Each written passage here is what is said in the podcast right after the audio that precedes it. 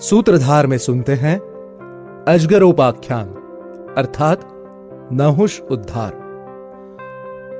अपने अहंकार के कारण अगस्त ऋषि के शाप का भागी बने नहुष ने वर्षों पृथ्वी पर एक अजगर के रूप में व्यतीत किए।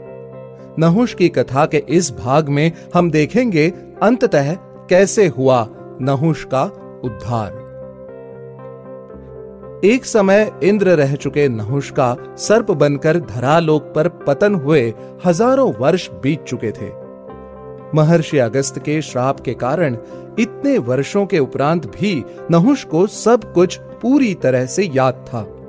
वो जानते थे कि वो चंद्रवंशी सम्राट आयु के पुत्र तथा अपने अहंकार का ही शिकार बने एक अभागे मनुष्य हैं। जिन्होंने अपने अहंकार के वशीभूत होकर इंद्र के पद को पाकर भी खो दिया।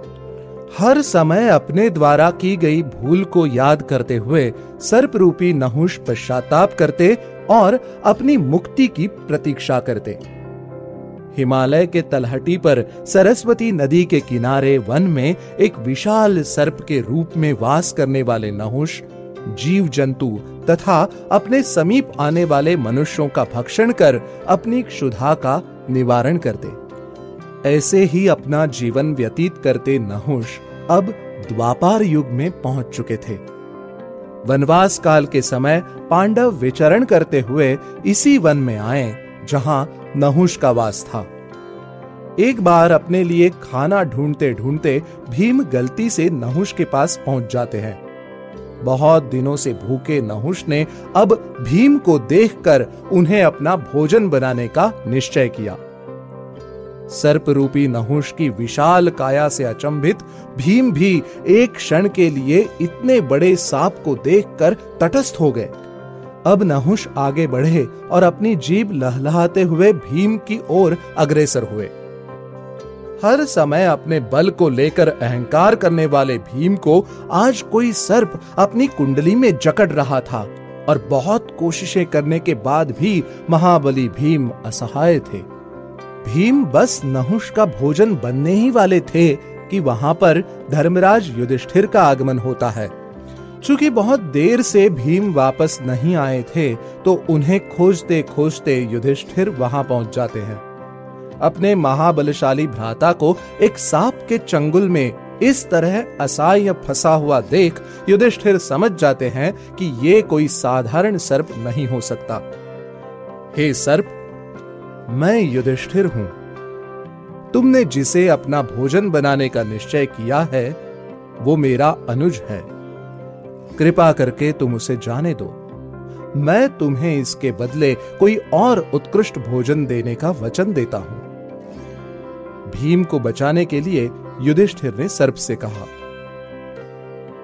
हे कुंती पुत्र मैं भली भांति जानता हूँ तुम कौन हो और तुम्हारे अनुज को भी जानता हूँ, लेकिन मैं भूख की ज्वाला से विवश हूँ। भीम जैसे हट्टे कट्टे मनुष्य का भोजन कर मैं कई दिनों तक क्षुधा की ज्वाला से स्वयं की रक्षा कर सकता हूँ। तुम वापस लौट जाओ। मेरा भीम को खाना निश्चित है। भूख से तिलमिलाते नहुष ने उत्तर दिया, रुक जाइए सर्पश्रेष्ठ, आप निश्चित ही कोई और हैं। कोई देवता, दैत्य या फिर गंधर्व? निश्चित ही आप अलौकिक शक्ति के अधिकारी हैं, अन्यथा सहस्त्र हाथियों जितना बलशाली भीमसेन को इस तरह विवश कर देना किसी साधारण सर्प के बस की बात नहीं है। कृपा कर अपना परिचय दे। युधिष्ठिर ने यह कहकर नहुष का परिचय जानने की चेष्टा की। उत्तम! हे कुंती पुत्र मैं जानता था कि आप अवश्य मुझे पहचान पाएँगे। मैं आपका पूर्वज चंद्रवंशी राजा आयु का पुत्र नहुष हूँ। अपनी भूल के कारण एक समय इंद्रासन पर बैठने वाला वो नहुष, जो ऋषि अगस्त के शाप का भागीदार बना और आज सर्प योनि में जी रहा है। बहरहाल उस श्राप के उपरांत अगस्त्य मुनि ने मुझे ये वरदान भी दिया था कि मेरे समीप आने वाले किसी भी जीव की शक्ति मुझे देखते ही क्षीण हो जाएगी और मैं उसका भोजन कर पाऊँगा। इसी के साथ ही नहुष ने अपना सारा वृत्तांत धर्मराज को बताया। हे आयुपुत्र, मेरा प्रणाम स्वीकार करें। आपसे मिलकर मुझे अत्यंत प्रसन्नता हुई। चंद्रवंश के आद्यकाल में जो महान शासक सब हुए, उनके बारे में केवल सुना ही था मैंने। आज आपको देखने का सौभाग्य मिला है मुझे। परंतु हे नहुष आप हमारे पूर्वज होने के नाते हमारे रक्त संबंधी भी हुए। हमारी शिराओं में भी चंद्रवंश का ही रक्त प्रवाहित हो रहा है। इस तरह अपने ही वंश के भीम का भक्षण करना आपके लिए वर्जित है, आयुपुत्र। अपने शास्त्र ज्ञान का उपयोग करते हुए युधिष्ठिर ने नहुष से कहा, अब तो नहुष भी धर्मराज के ज्ञान और चतुराई से प्रभावित हो चुके थे। उन्होंने युधिष्ठिर से कहा, ठीक है, पांडपुत्र, यदि तुम ऐसा चाहते हो तो मैं तुम्हें तुम्हारे अनुज के प्राणों की रक्षा करने का एक अवसर अवश्य दूँगा। यदि तुम मेरे प्रश्नों का सटीक उत्तर देने में सफल होते हो तो मैं भीम को छोड़ दूँगा। अन्यथा तुम मेरे और मेरे भोजन के बीच में नहीं आओगे। युधिष्ठिर को अपनी शर्त सुनाते हुए सर्प रूपी नहुष ने कहा, ठीक है, आयुपुत्र, पूछिए जो पूछना है। मैं आपके समस्त प्रश्नों का उत्तर देने के लिए प्रस्तुत हूँ। युधिष्ठिर ने कहा, राजा युधिष्ठिर, ये बताओ कि ब्राह्मण कौन है और उसके लिए जानने योग्य तत्व क्या है? सर्पराज, जिसमें सत्य दान, क्षमा, सुशीलता, क्रूरता का अभाव, तपस्या और दया, ये सद्गुण दिखाई दें, वही ब्राह्मण कहा गया है। सर्प, जानने योग्य तत्व तो परम ब्रह्म ही है, जो दुख और सुख से परे हैं तथा जहाँ पहुंचकर अथवा जिसे जानकर मनुष्य शोक के पार हो जाते हैं। युधिष्ठिर ने ब्राह्मण की व्याख्या करते हुए उत्तर दिया परंतु ये सभी गुण किसी शूद्र में भी तो पाए जा सकते हैं? पुनः नहुष ने प्रश्न किया अवश्य। यदि शूद्र में सत्य और धर्मनिष्ठा आदि उपयुक्त लक्षण हैं, तो वो शूद्र नहीं है। उसे ब्राह्मण माना गया है। और जिसमें इन लक्षणों का अभाव हो उसे शूद्र कहना चाहिए। युधिष्ठिर ने उत्तर दिया, हे धर्मराज, यदि किसी व्यक्ति की जाति केवल उसके कर्म से ही निर्धारित की जाए तो जन्म से जाति का निर्धारण कितना उपयोगी है? नहुष युधिष्ठिर के उत्तर से मानो संतुष्ट नहीं हो पा रहे थे। हे सर्पराज, इस विषय में स्वयंभू मनु ने विस्तार से आलोचना की है कि हर शिशु के जन्म उपरांत जब तक उसे वेद ज्ञान नहीं कराया जाता, वो किसी भी जाति में जन्म क्यों न लिया हो, रहता शूद्र ही है। अतएव ये निर्देश है कि पिता को, आचार्य और माता को सावित्री बन अपने नवजात को वेद का ज्ञान देना अत्यंत ज़रूरी है। केवल यही नहीं सर्पराज, स्वयंभू मनु ने आगे कहा है कि विभिन्न जातियों के बीच में विवाह हेतु जन्मित संतानों के असल जाति का निरूपण तब तक संभव नहीं है जब तक वे अपने जाति अनुरूप निर्धारित गुणों का प्रदर्शन नहीं करते। हे नहुष, सटीक धर्म का आचरण कर और सत्य मार्ग पर चलकर कोई भी शूद्र ब्राह्मण बन सकता है और इसका पालन न करके कोई भी ब्राह्मण बनकर पैदा हुआ मनुष्य शूद्र बन सकता है। युधिष्ठिर ने नहुष को जाति की व्याख्या करते हुए कहा। वेदज्ञ नहुष के साथ ज्ञान की चर्चा करते हुए युधिष्ठिर ने भी उनसे धर्म संबंधी कई प्रश्न पूछे। सबसे पहला प्रश्न ये था कि मनुष्य मोक्ष की प्राप्ति कैसे कर सकता है, जिसके उत्तर में नहुष ने कहा, हे भरतवंशी, जो मनुष्य उचित दान धर्म करता हो सदैव मीठा और सत्य वचन बोलता हो तथा किसी भी प्राणी को किसी भी तरह की कोई पीड़ा नहीं देता हो, उसका मोक्ष को प्राप्त करना निश्चित है।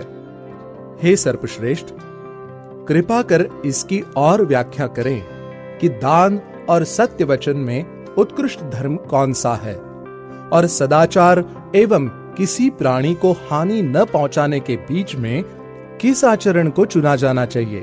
युधिष्ठिर ने इस विषय को और जानने में अपनी रुचि दिखाई। हे कुंती कुमार, ये सभी गुण अपने आप में एक से बढ़कर एक श्रेष्ठ हैं।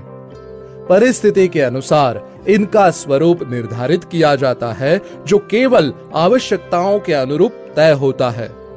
इसके अतिरिक्त ये भी ज्ञात रहे राजन, के जहाँ मीठा परंतु मिथ्या बोलना पड़े वहाँ सदाचार के गुण का त्याग कर सत्य को ऊपर करना चाहिए। वहीं किसी जीव के प्राणों का मूल्य किसी भी दान धर्म से ज़्यादा ज़रूरी है।